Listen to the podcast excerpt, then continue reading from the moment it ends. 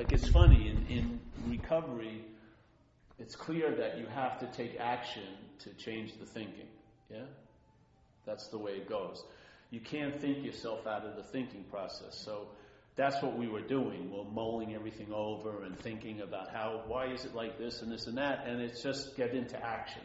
And we finally got into action, and that action has so much more effect on the thought system than a thought would. Yeah? Yet, there's that level of action is valuable, but it's not the only level of action. The level of action is not the only level. There's other uh, after there's after that that uh, acting yourself out of the thought system to realize that you're not the thought system can be of grace. Yeah, it's to me it's you can't you can't use doing to get out of that. Yeah, you can't use doing to get out of self because the sense of being a doer is an aspect of self. Yeah? That's how self has a story. That it is the self is that it claims the doing. Yeah. So while you, if you were attempting to get out of self as a self, you're never going to succeed, are you?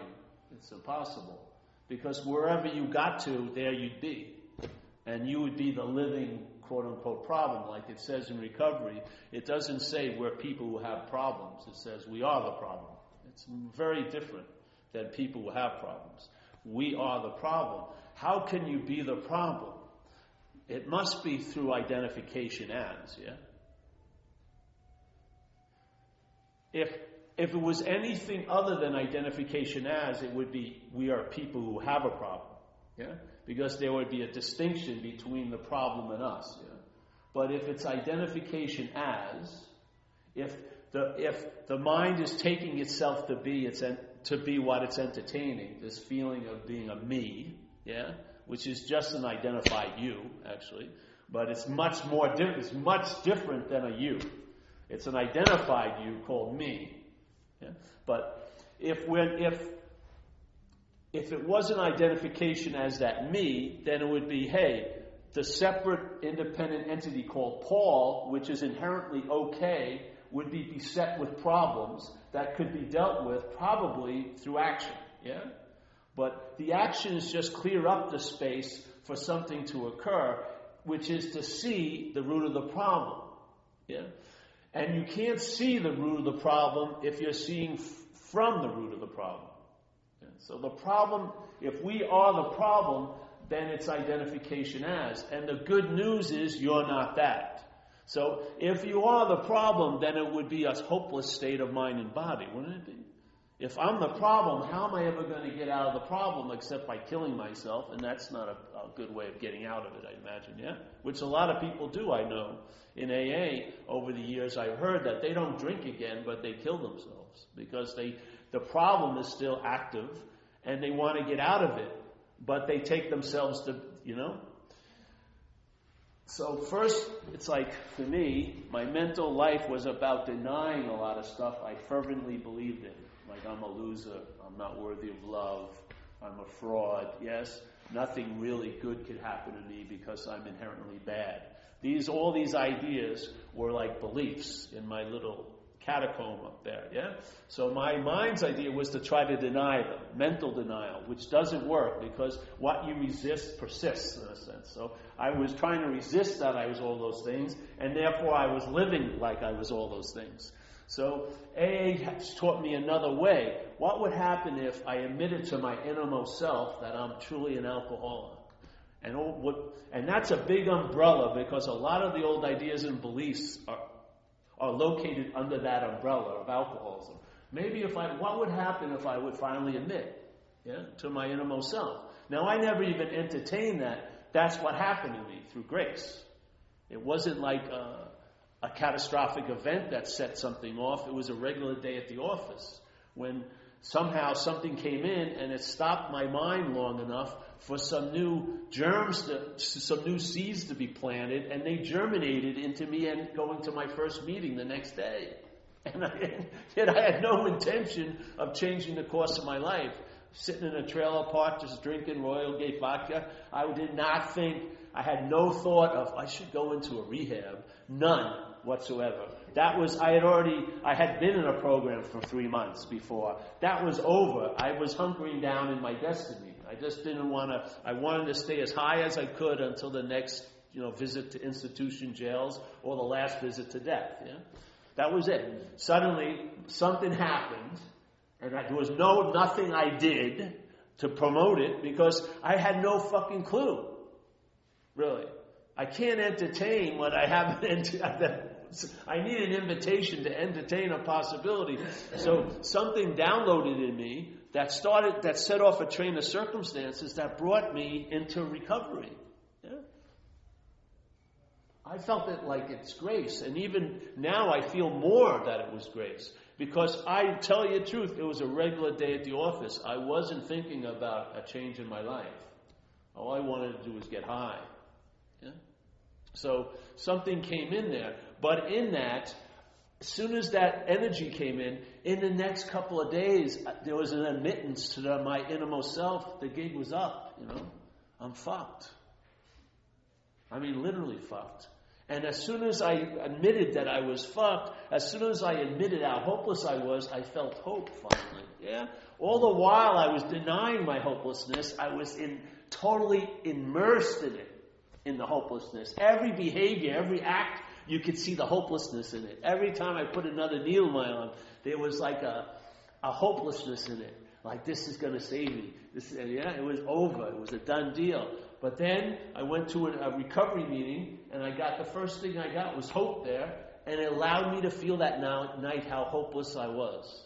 Yeah? Because there was a way out. So I admitted to my innermost self that I was an alcoholic. Then, after years of being in AA, then this message came away, came to me, and then so here I am trying to deny what I was. Then I finally start accepting what I am, and in the acceptance of what I am, I truly find out I'm not that. Yes?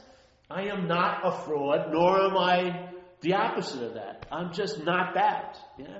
And so that denial, which is more like a, I used the term spiritual denial, works because it's a denial based on, on uh, clarity.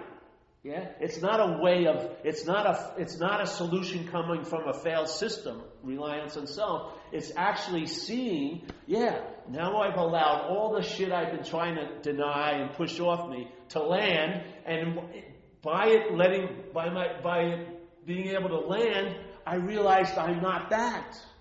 Well, my whole life was about trying not to be that, which made me look like exactly what I didn't want to be all freaking day. Yeah? So, there was like the mental denial is a, is a solution to what was unbearable. It's unbearable when somebody, uh, someone you respect a lot, tells a woman that used to go out with you, this master, Tai Chi master, that Paul's just a user. You know, that's what he does with people. He just uses them up. That would that hurt me terribly. Now that I felt was true, but I never wanted to feel it. Yeah. Yet it was always lurking in there. And all these ideas that were conveniently being avoided or covered up by my activities, you know, my drug and alcohol use, started to come to the surface when I got recovered. And there was no way you could mentally deny them anymore. They were freaking obvious in your inventory process. All of that that I didn't want to be, I saw myself to be, and then I'm not that. That works. That works. And how do I know it works? Because there's been a radical relief that's become long lasting. You don't know the problem except from the solution. That's when you really know the problem, is when you've been relieved of it. When you've been relieved of it, and then you see it. And a lot of the stuff I share about here is basically coming from seeing that. I had no idea that the, the, real bonding agent was the my in front of everything. I had no fucking idea. I took the thoughts in my head to be mine. I took this body to be mine. I took my money to be mine. I took my drugs to be mine. I took your drugs to be mine. Everything was my, my, my, my, my. I had no understanding whatsoever. I could have read it 80, 100 times in books. It wouldn't have break, broken through. Yeah? But when something shifted, that was one of the first things I noticed. Jesus Christ. Instead of obsession with self, it's identification as self. That's the only way it can seem that I can seem to be the problem. To, I, when I was obsessed with coke, and I was extremely obsessed with cocaine, I never became coke. Yeah. When people said, "Hey, man, you have a problem with coke," that's that's how they saw it. Yeah. But this book is saying, "No, you don't have a problem with drugs. You are the problem." Oh, fuck. How could that be? That's not good news, really, if you hear that you're the problem. Except if there's a possibility you're not that. And in the book it says it very clearly. Alright, being convinced that self, manifested in all these different ways, is what has defeated us. So it separates the two. Yeah? How self, as if it's something other than me, through all of these ways it manifests, defeats me. It's not saying I'm self. Yeah? But when you're identified as self, you're taking yourself to be self. And if you ask everyone in this room who's been in uh, the rooms of recovery, and you ask them what self defeated them, they'd all have the same answer. Myself. Myself. Not self, myself. So the act of being identified, the act of claiming something, and we have claimed the idea of being Paul to such an extreme, it's not a possession, we've taken ourselves to be it. Yeah? That's a, that is so far more advanced than an obsession when the obsession goes so far that you actually take yourself to be what you're obsessed over. so now, while you're obsessing over self, you feel like a self. That's obsessing over self. and now the self wants to get relief from the obsession with self, but how can the problem get relief from the problem? As the problem. It's failed right from the get go. All we're doing is to try to make it a little nicer for ourselves. And it works. Yeah?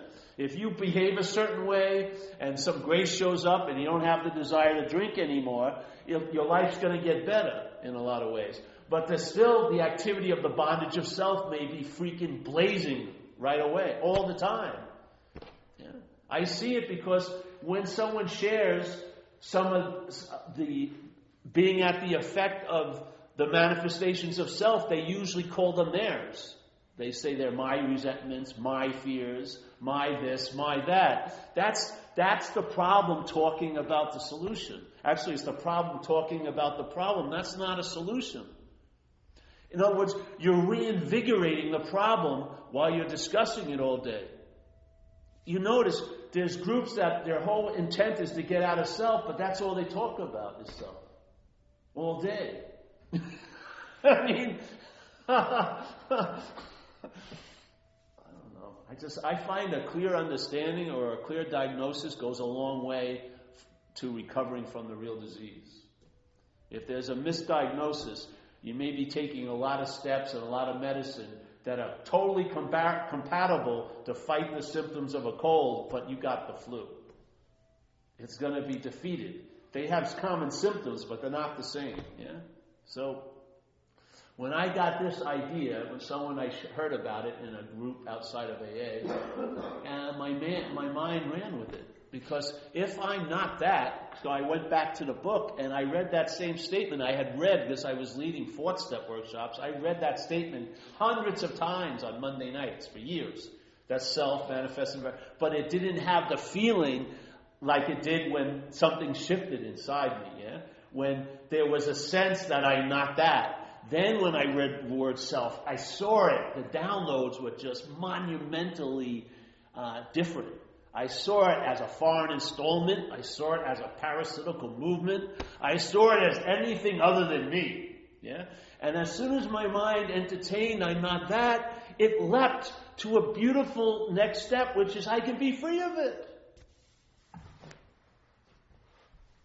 Instead of having my desire for freedom hijacked by it, and now I'm trying to become free as a self, I got it right in the sense I can be free from it. Not as it. I wasn't getting free as it. It was still conditional and circumstantial. I wasn't inherently free. I had to really work at it to make it to make it happen occasionally, yeah?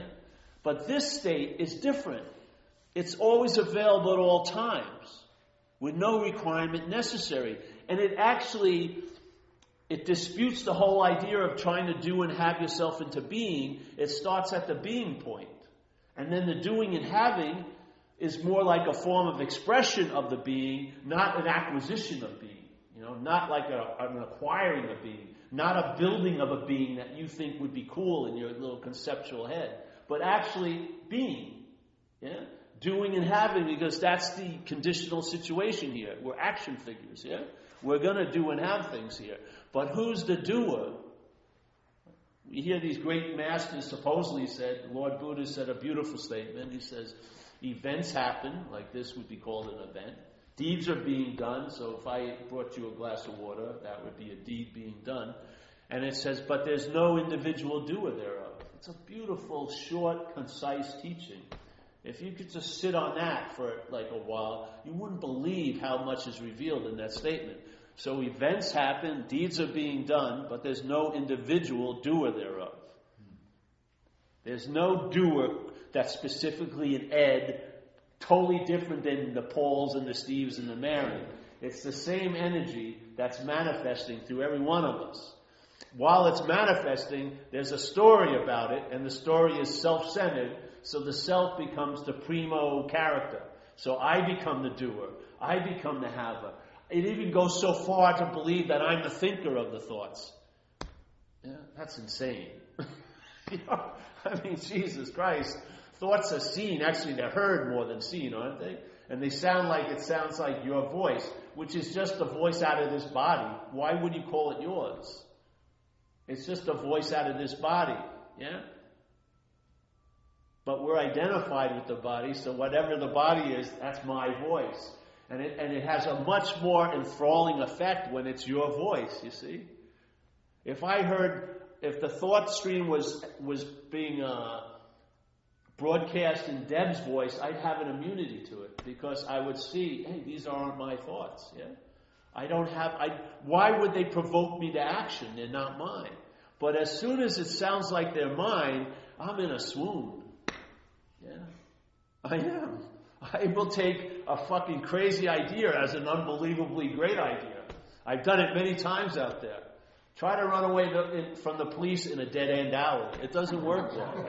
You're gonna, and they're gonna hurt you because they're pissed that they had to run.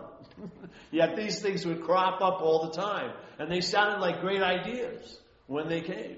Now, if I heard Deb's voice say that, I'd say, "Fucking officer, get down," you know.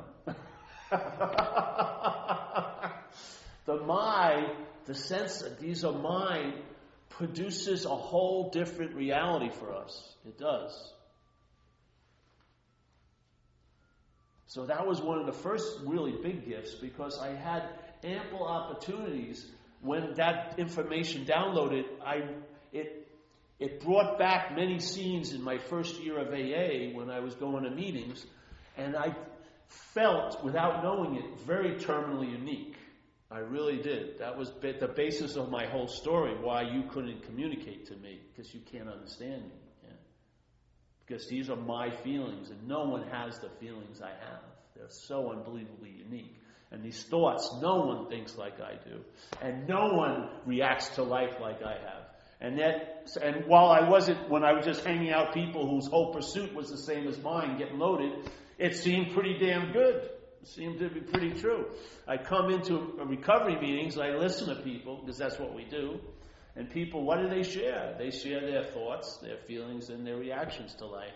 And they sort of, sort of sounded really familiar to my thoughts and my feelings. And I could only come to two conclusions. Either how did they get my feelings and my thoughts, or they're not my thoughts. And then I realized Jesus Christ, we've all been taken over by the same parasite called alcoholism, and its characteristics are being called my characteristics, which produces an immunity to any fucking understanding and help from outside because I think I'm so different. Yet, there's millions of people who think quite a lot like me, and they're having feelings just like I have feelings and they have reactions to situations just like my reactions to situations. It sort of seems like there's one basic head and there's millions of me's running around. But we all have the same basic head called alcoholism. Yeah? That, that may not sound important. It was in revelatory to me. It was revelatory because it, it started breaking the shell of terminal uniqueness immediately. That whole, the basic deterrent from, like it says, contempt prior to investigation, the basic deterrent of, of any ability to learn, yeah, was broken. I started to identify with the other people in the room. And then I started getting a sense of belonging, which I hadn't had in a long time. One of the first things that was ripped from me with, with alcoholism was the sense of belonging. When I was a little kid in the pictures with my family, we all seemed like one lovely nuclear dynamic family. As I got into alcoholism, even it looks like I was pasted into the pictures. And, and if you saw my eyes, I'd be looking at my mother like suspiciously, or my brother. Who are these fucking people? Yeah? And from that on, it never reverted back.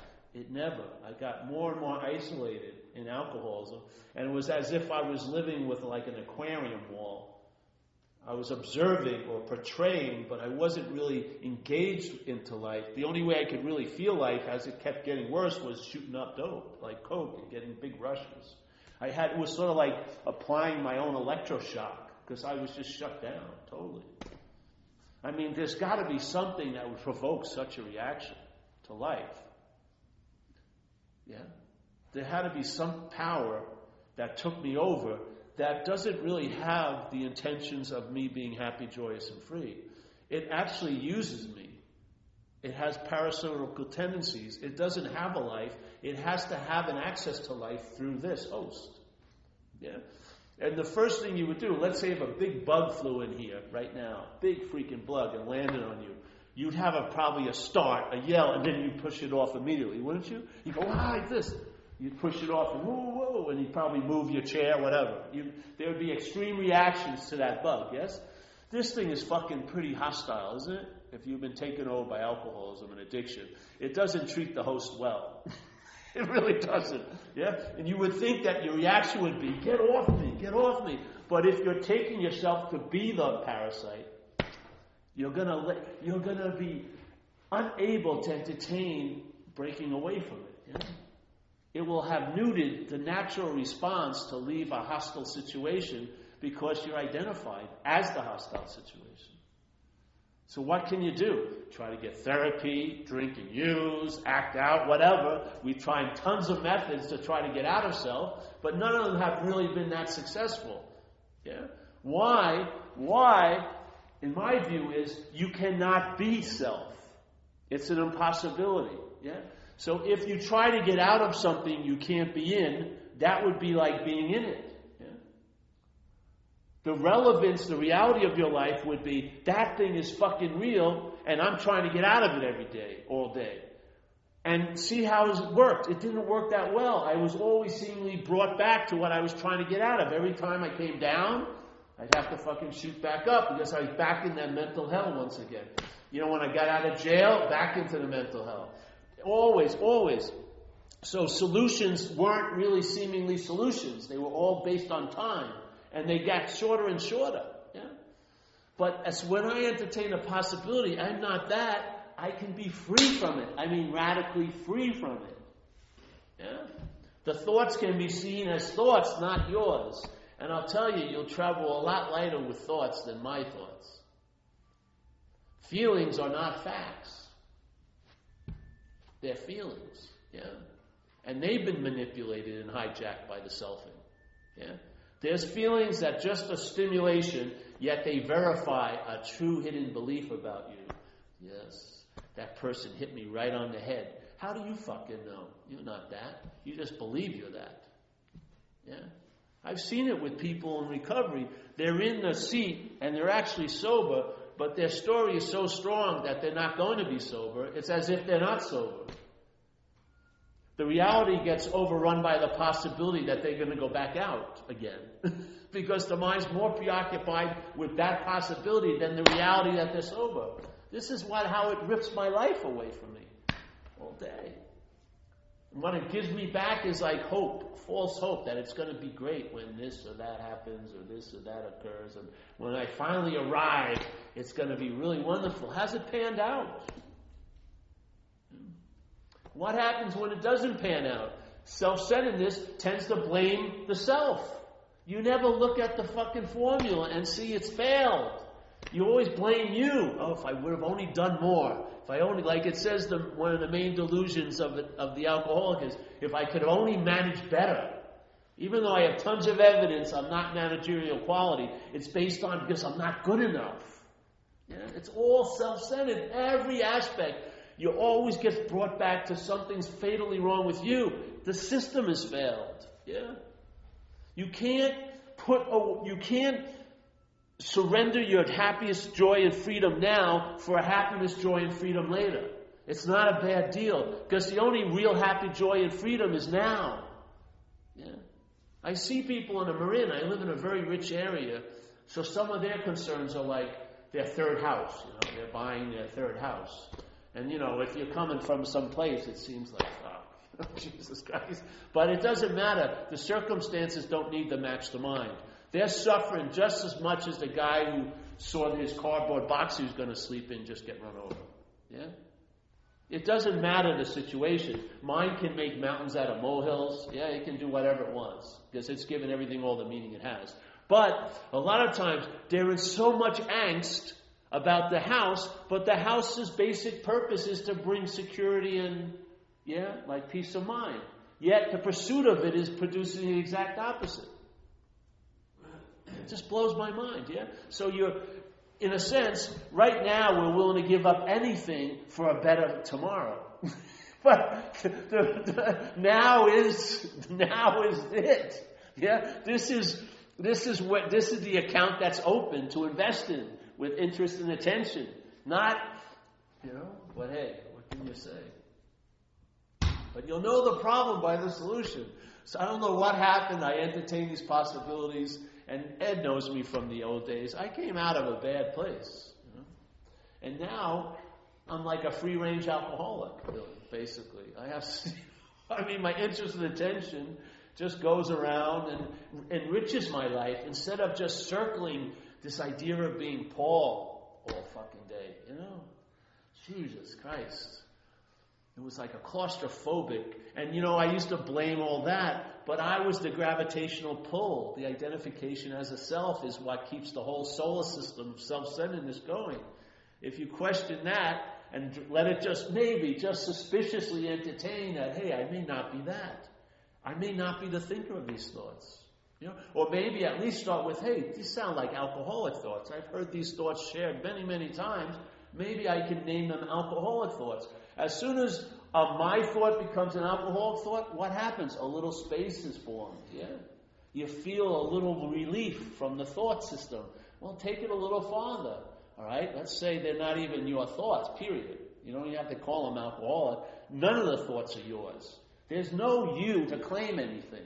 The claiming produces the sense of being a you. The mind is claiming activities the mental process, and, and saying or inferring that there's a someone who's doing the activities. But it can never bring about the meaning of that someone. You just believe it's you. Yeah? I would say we're the seeing of everything. I don't believe we're an object that the seeing's moving through. I believe we're actually what's moving through this object.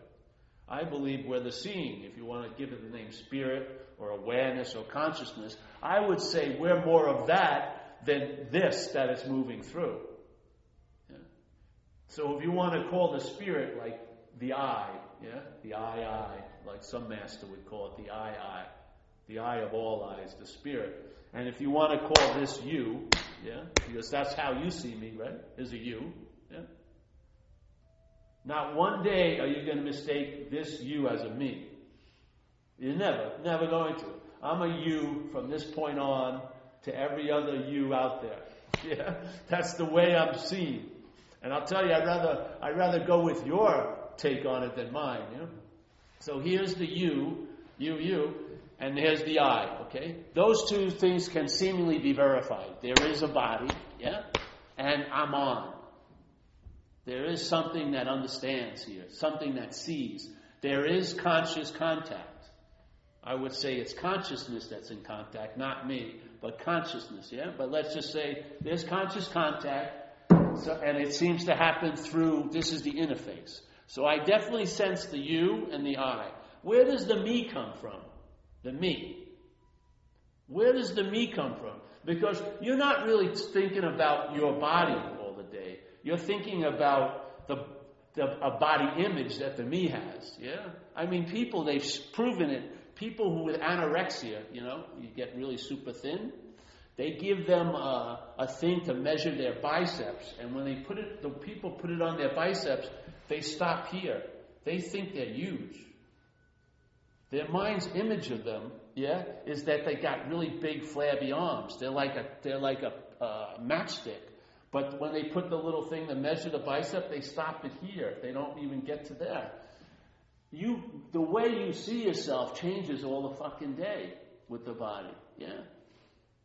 There's no, this isn't stable. Some days you're looking, thinking you're looking really cool, and then you off, you throw the fucking hat out that you thought you really looked cool in the day before. Yeah. And even photographs won't verify it for long.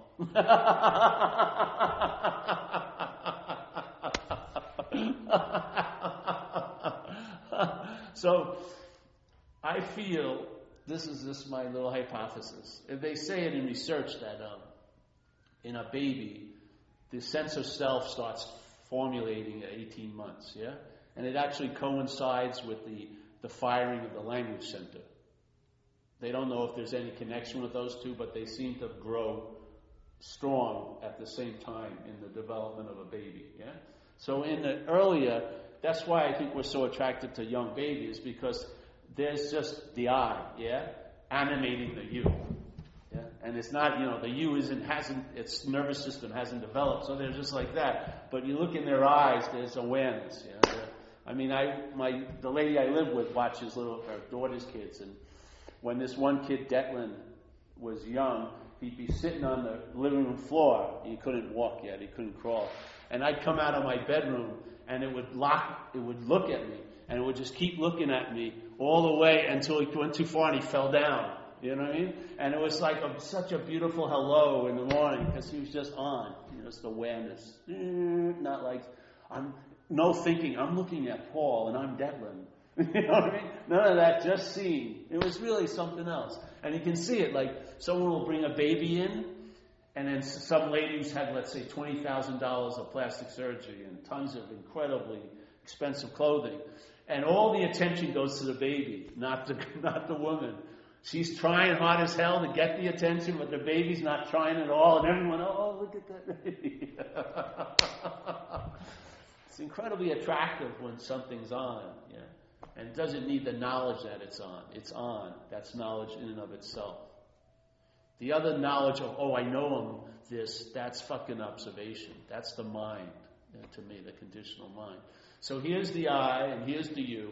And somewhere along the line, the me- a mental process got developed, and it it asked a very very famous old traditional s- statement, "Who am I?" And it gave itself its answer: "I'm me." Yeah, and the me is like a bastardization of the I, and wedded with the you. So now, when they're seeing, it's me. I think I'm seeing, but I don't think it's the I that's seeing. I think it's me, which is the sense of being a body. Yeah or having a body. So the mental, the mental idea of me is different than spirit and different than the body. If you notice, a lot of times it doesn't, it hates the fucking body it seems to be in. Yet it keeps claiming, oh, this is my body, but I hate this fucking body, yeah? So the me is sort of like a, like a made up, non-existing appearance in the mind, yeah? But it can't really have much validation of being you unless it's identified with something that seems to be you every day, which is this. Yeah? So now the me, it takes, it's here between the I and the you, let's say. Yet our interest and attention, it gets sucked into the me, maybe 80%. And maybe a few percentages go to the body, and probably very little go to the, uh, to the I. And I don't care if you're spiritual, you're, you're reading a lot of spiritual books, that's not the I. That's spirituality in the mental process, yeah? So now, there's 90%, 85, 90% interest going to the me, like a black hole. What's it returning? What's all that fucking self interest returning? What happens if the quality of mind, which is one of them, is faith? What happens if you put faith into your thought system? You're going to produce anxiety, isn't it? You're going to believe the thought system. And the thought system has no real value in now. It's only concerned about the past and future. So most of your day will be consumed in thoughts about what's not happening. Literally. Yeah? And your interest and attention will be illuminating that entertaining of what's happening. And so it will seem to be really fucking happening to you. You can't actually convince anyone else it's happening because they're not seeing it, because their interest and attention is somewhere else. But your interest and attention illuminates it to a point where it overrides now, really. And so in that condition, you actually believe that you can not be here, which blows my mind totally. This idea of trying to get into the moment is based on the assumption that you could possibly be out of the moment that you're in. I don't believe that's possible. You can there's not been one moment of Ed's life that Ed wasn't there. no fucking way. it just wouldn't, it's, it's an impossibility. But we believe in a possibility, so now we're, we're in the pursuit of getting into the moment. All based on the lie that we could be out of it. And then on the idea of self, we're trying to get out of self all fucking day. I'm saying there's no way you could be in self. So, the, so from the solutions point of view, the problem is truly imaginary. It's an appearance. Yeah? Bolstered by a lot of fucking interpretation, a lot of thoughts, a lot of thoughts. Yeah? About a realm called the past and the future, which most animals don't have.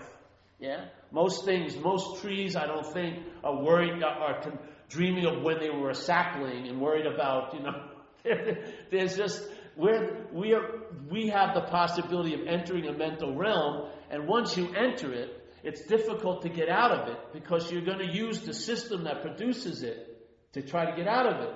So when you get an idea of what you think here is in the mind, in the mental process, that here is just chock full of past and future. Yeah? Every here, you can't really be here because it's bookended by past and future. That's not here. Here doesn't have anything other than here. So, this idea of getting out of something you can't be in is why it doesn't seem to fucking work, all the forms of trying to get out of it. They may work temporarily, but they don't, they tend not to turn into a radical's relief. Because you can't get out of something you're not in. That was one of the revelations I had with this pro, with this message. Jesus Christ, my whole life has been trying to get out of something I can't be in. What would happen if I stopped trying to get out of it? You realize you're not in it. How much work does that take? Not much. How much time does it take? Not much. None, I'd say. Because it's a timeless solution. It's already so. You don't have to go to, through a process to make it become so. It's already so. All we have to do is go through process and actually more of an unbecoming process. Just sort of, sort of open up to the undoing of all that we've made instead of trying to find something we're also making, the idea of nirvana and enlightenment. They've all been made also. But to get back into the being, and maybe, maybe the thought, instead of your attention and interest being so avidly interested in attending to the thought system of self centeredness, maybe it will be interested and attentive to what's actually here. Yeah? And you know, the most dominant thing here is not a thing at all. It's the presence, it's the spirit. Your interest and attention, I find, has a, a, a very strong liking to that. It does. Because when it invests its interest and attention into that presence, that space, there's a great return peace of mind. The ability to accept what you couldn't accept before. Yeah? Your value system shifts. You stop being so concerned with what's not happening for one basic reason it's not happening. The happening is so fuckingly obvious that you're engaged with it, like it or not. You're engaged with it, and you realize I can't be out of this place. So why the hell am I trying to get in it so much? Jesus Christ. Yeah? And this doesn't come through an, uh, an, understanding or a practice. It just it comes through grace to me. And then maybe it'll be expressed to an understanding. And maybe a practice will, will uh, improve it or amplify it, but it's not going to make something that's already so. You can't make yourself into a, a, a prior state. The state's available. I would say it's our virgin mind. Yeah? Not like the conditional mind of I, me, my. There are, so instead of, let's say, living in self centeredness, because we've all had enough of that, I'd say, you start living in centeredness. It's a different story. Because in centeredness, the system isn't based on self, it's centered. And it's based sort of on everywhere, so everywhere you are, you're centered. And therefore, any journeys to get to everywhere seem ridiculous because you'd be in everywhere trying a journey to get to everywhere. You can't escape everywhere. Even though you think you're in a special somewhere, that's all bullshit. It's all bullshit. All these real personal feelings I take, you go to AA meetings around the world, I bet you you hear about over 500 people tonight speaking about those real personal feelings, just like my real personal feelings. The bondage is that drenching of personalness to it. You see it. These are attributes of one parasitical movement. It doesn't have infinite manifestations. You can recognize it by its characteristics. Once you see the pattern of self, it's like seeing the whole beast from head to toe. Something's going to distill into a vision, which is, I'm not that. I'm not, there is no one there because of all the pointing. The pointing to something doesn't make, there's, make a something. There's just pointing to something. It doesn't mean it makes a something. So, like a bottle is a bottle when I look at it, and everyone looks at it. You can change everything by saying it's my bottle. Now, what does that bottle do? What does the conscious contact with that bottle do? The mental processes uses it as a pointer to the one who has the bottle. Problem, same thing. Yes? Everything gets turned and is used like a mirror to reflect a phantom. You never see you. You see a body when you look in a mirror, but Another body can come, another you can stand in the same mirror, and you'll be obviously two yous, but you'll think you're me. Yeah? I'm not that you, I'm me. And he'd be doing or she'd be doing the exact same thing. I'm not a you, I'm me. No, you're a fucking you. Every time I've looked, all I see is a you. I don't see a me at all, because I'm seeing from a me. That's the only way there can be a me in my world is I'm that. There's tons of yous, but there's only one me. One me.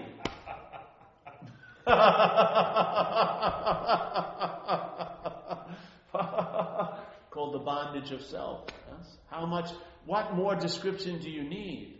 Our interest and attention has been bonded to this idea of being a me, and we forgot the you and the I for all intents and purposes. We totally forgot the I. We're engaged in the you because it's, it, the mind needs it for identification, to give itself relevance. How could it tell the story that it's a doer unless it was the body? Yeah? So it needs the you. It doesn't have any interest in the I. That's why. Look at the thought system. Does it value now or does it value thoughts about there and then? What, is, what does your thought system call you to do? To think. It presents you as the thinker of these thoughts. You're not the thinker. Me and you can't even shit when we want to. And yet we, we subtly, we claim a very subtle process of the brain called thinking, and we say we're that when we can't even shit when we want to. Are you digesting the food in you? No. There's only one process of your body that you have half, that's half involuntary, which is the breath. Everything else, everything else, there's no voluntariness in it. It's all involuntary. All of it, yeah? The thinking also, in a sense. You're not the thinker. I would say you're the consciousness that becomes conscious of the thoughts. But as soon as the consciousness becomes conscious of the thoughts, there's a story inserted that I'm the thinker. So every thought is held with the one story. I'm the thinker of this. I'm the thinker of this. I'm the thinker of that. These are my thoughts. It's like if you go to a park and there's 30 kids playing, who are you going to be looking at? The one that's yours. Yeah? Do you think you can leave, leave the park when they're your, your kids there? What's the same thing? You claim the thoughts, they're yours now. They're going to fucking follow you. All right, I've got to get rid of these thoughts. I can't share these thoughts with anyone. These are my bad thoughts. Let's close the door. I was looking at porno last night, I can't let anyone know that. Can't know what, you know, these thoughts. I can't let anyone know how I think. You're not the fucking thinker of them.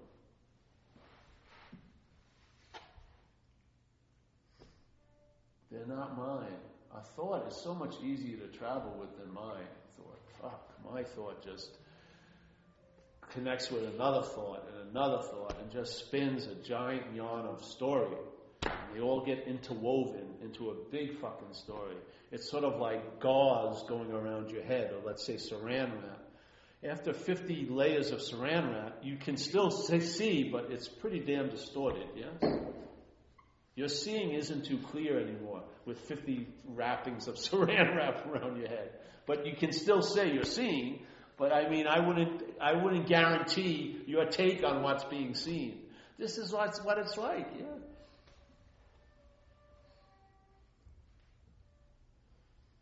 So I don't know, there is a solution.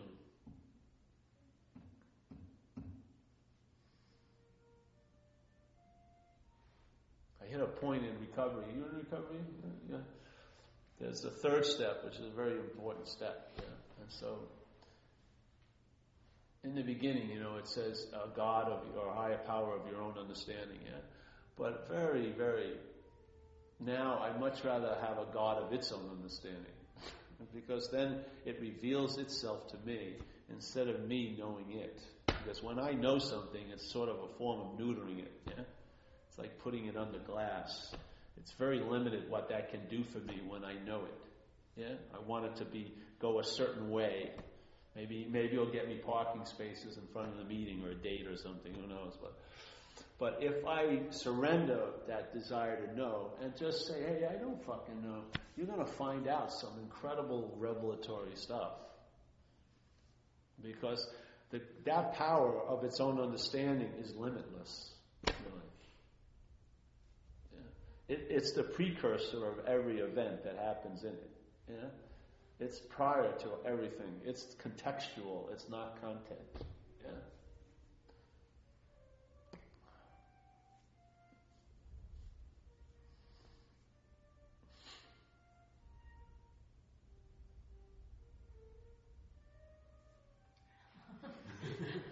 I just love this meeting. It just blows my mind.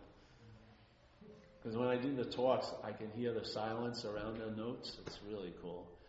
It's almost as if nothingness reveals itself. Yeah. It doesn't take away thingness, but it really it brings a whole nice addition. The thingness when you can sense presence, you know, presence of nothingness. Yeah, I can sense presence of people. I see them, you know. I hear them, I feel them, I taste them.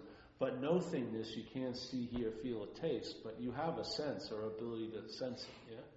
You can sense the space of places. You can sense like being large. You can sense like when you've gotten out of that claustrophobic little porno theater and let's say through an act of service, which always, always seemed to work.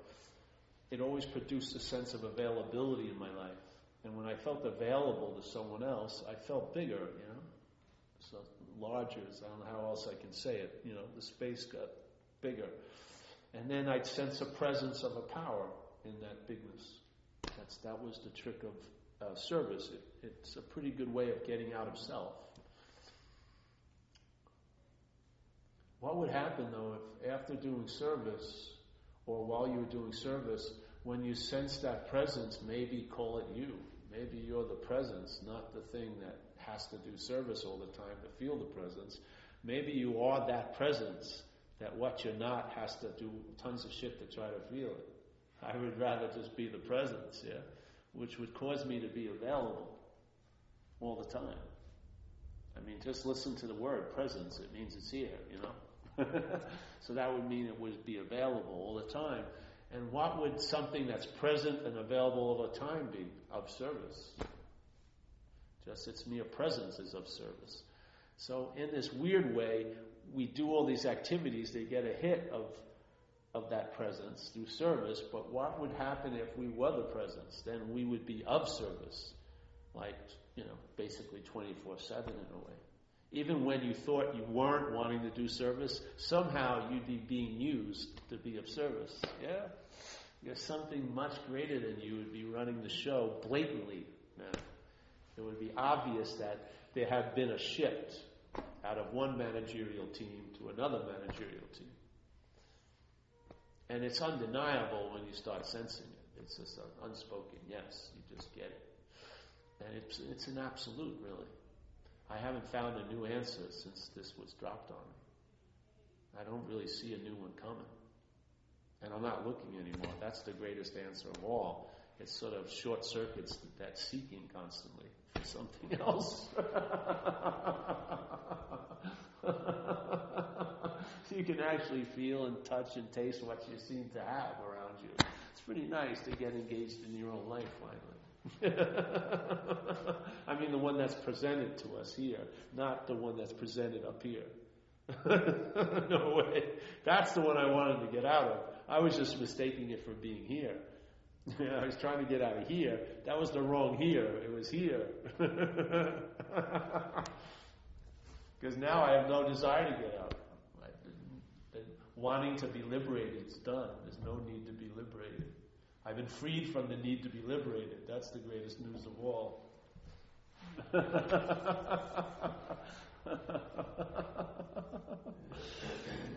it's worked, you know, it's working. And every I just feel like I have total faith in mind. But what I needed when I was looking around was an invitation because I couldn't come up with it myself. My system couldn't come up with a, a true revelation that I may not be the system. It just wasn't coughing up that information to me. you know, it just wasn't. I couldn't seek it in the system. So, so I had to hear it from someone else. But when I heard it, I entertained it, the possibility. And it's brought some fruit, good fruit for years. So and the entertaining is really the way you have it. You don't ever get it, but you entertain it. Yeah? And it's always going on. So there's like a constant entertaining. But it's not like any work. It's the sense, you've got the antenna, you can pick it up. You can pick up the sense of nothing in the presence. And it's everywhere. So you're never not in its presence. So I used to always blow me out when they say, when I grew up, we had Catholicism, you know, catechisms, and they always pound away in our little heads the three uh, absolutes of God. It was all knowing, all powerful, and all and everywhere, right? He's omniscient, omnipotent, and omnipresent. And it would always bump, flip me out. Why aren't we bumping into it? You know what I mean? I mean, Jesus, I run into a third cousin more than I ever run into God. What the fuck's going on? If it's ever present, everywhere, all powerful, all knowing, what's up? what could what could be unnoticed? Yeah, what could be unnoticed? Yeah, that's always there. There would have to be an act of this little sentient little machine to play God to eclipse God to become the God by forgetting the presence of God and getting filled up with our fucking presence. And that's one of the first things that, what to me, it's like the biggest unspoken step of AA, which is to quit playing God. It says it right before we get to the main concept of recovery, which is surrender to the, you know, turn your will and your life over. It says first, quit playing God. Then next, we do that. So it, I find it's really valuable to start seeing what it looks like to play God, because that's what mind, conditional mind, is doing. It's playing God. When I wake up in the morning and it tells me how the day's going to be, that's playing God. When it tells me how I was, how I am, and how I'm going to be, playing God. When it tells me how you were, how you are, how you're going to be, playing God. When it tells me how the world was, how it is, and how it's going to be, playing God. Yeah?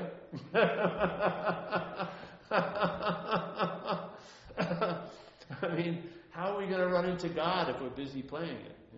For us to play God, God would have to be totally forgotten, or we wouldn't get away with it for a second, would we? If some little dog's playing the big dog, it has to make sure the big dog isn't seen. it's got to make sure the big dog's out of the neighborhood for it to act like the big dog. Because when the big dog came, it would be obvious, hey, little dog, take your show on the road. Yeah? So in this case, this little God has to make sure the big God is never met so that it can be appearing to be the big God. Yeah? That's what happens. When the presence comes, it's inherently uh, a reverberation of your true absence. Like, like St. Francis says, it's in self forgetting that you're reborn. So, me present as Paul will never sense the presence of God. It's when I'm absent, that's the presence. Yeah? When I forget myself, then I realize I remember or I sense the presence that's always been so. Soon as I remember that, the selfing will try to claim it and make it not so again. And then we'll make it, it was once so, and I really want it to be so again, but it's not so now. That's what it does. It claims a spiritual experience and it neuters the whole event. The whole event was recognizing your own nature, and now it's an experience of your false nature. I had this incredible spiritual experience this week. No, you didn't. You had fucking nothing to do with it. nothing whatsoever. That's what you are. That very infrequent event that you hope may happen, not now, but later, some lovely date. That's what's so. It's available at all times with no requirement necessary. I would take something that's always available and steady more than an incredible peak experience any day. Any day. I want the, the thing that's stabilized and always so. Even if it's like dog shit awareness, it's much better than really getting high because you're going to have to have the opposite. You're going to get really bummed out when you feel like you can't get high like that again. Yeah? But this is just like a basic dog shit awareness. You're aware of what's so. You're seeing blue is blue and red is red. There's not much fucking distortion. You have an immunity to what's not happening because it's not happening. I mean, it's not a giant philosophical, philosophical trick. It's just obvious. You have the ability to accept because acceptance is not wanting to change anything that's already here. I mean, how easy is that? Extremely easy. It's not easy with the head trying it because it always wants something that's not here to be here and something that's here not to be here. But it's the easiest thing in the world to live in acceptance. It's the easiest thing in the fucking world. I don't want one share that's here not to be here. I don't want one person that's not here to be here. I don't want it to be any different time. I don't want it to look any different whatsoever. And to me, it's beautiful that way. And there's no effort whatsoever to be in acceptance. But you can't do it as a self, can you? No fucking way. Everything in self is toleration because it's got time. Yeah? So you may act like you're accepting, but there's a price tag. I'm going to be very accepting until I get what I want. And if it's not delivered, man, all hell's going to fucking break loose. So I'm going to really be nice to this lady until she sufficiently changes to suit my wants. And if she doesn't, fuck you. Where was the acceptance?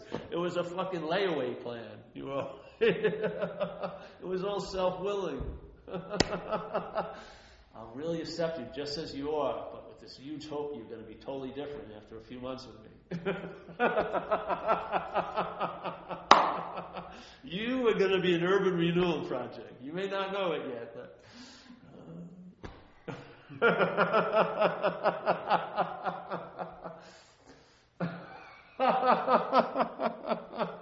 it's so full of shit. you can't you can't trust it as far as you can throw it. Really, it'll say fucking anything in any situation.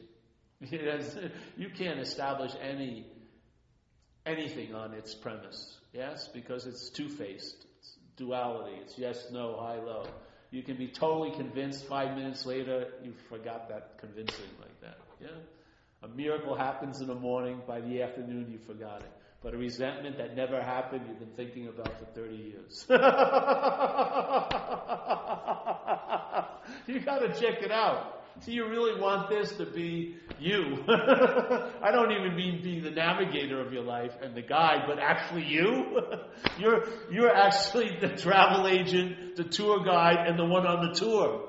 They're all fucked.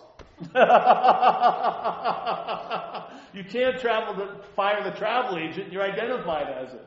You're seeing it from the, from the tourist point of view, but you're still that. You can't fire the guide because you're the guide also, seeing it from the travel agent point of view. You can't get out of self. I'm going to fire myself. Who are you going to sign up, self? it promises it's going to be new and improved. Oh, great. Come on in, self. You've done such a great job. It's like, you ever see 2001, HAL, the computer? It's a supercomputer that never made a mistake. Great movie, Stan, Stanley Kubrick. So HAL uh, fucks up this mission really bad because it, it flips out. Starts making mistakes. And it's really, really, it's, but then one of the guys gets back on the ship without Hal knowing it. And then it changes its tune. Oh, Hal's going to be really good from now on. Hal, yes, I'm very enthusiastic about the mission. It's just killed all these people. but it turns its tune immediately when it sees, oh, it's in. This, this human can just turn me off. uh, isn't it like that? Shit. The same voice that was talking about you as you when you were using drugs is the same fucking voice talking about your recovery. Exact fucking same thing. It wears all different uniforms, but it's the same, same. Yeah. It's waiting for any minute to fuck with you in a sense, isn't it?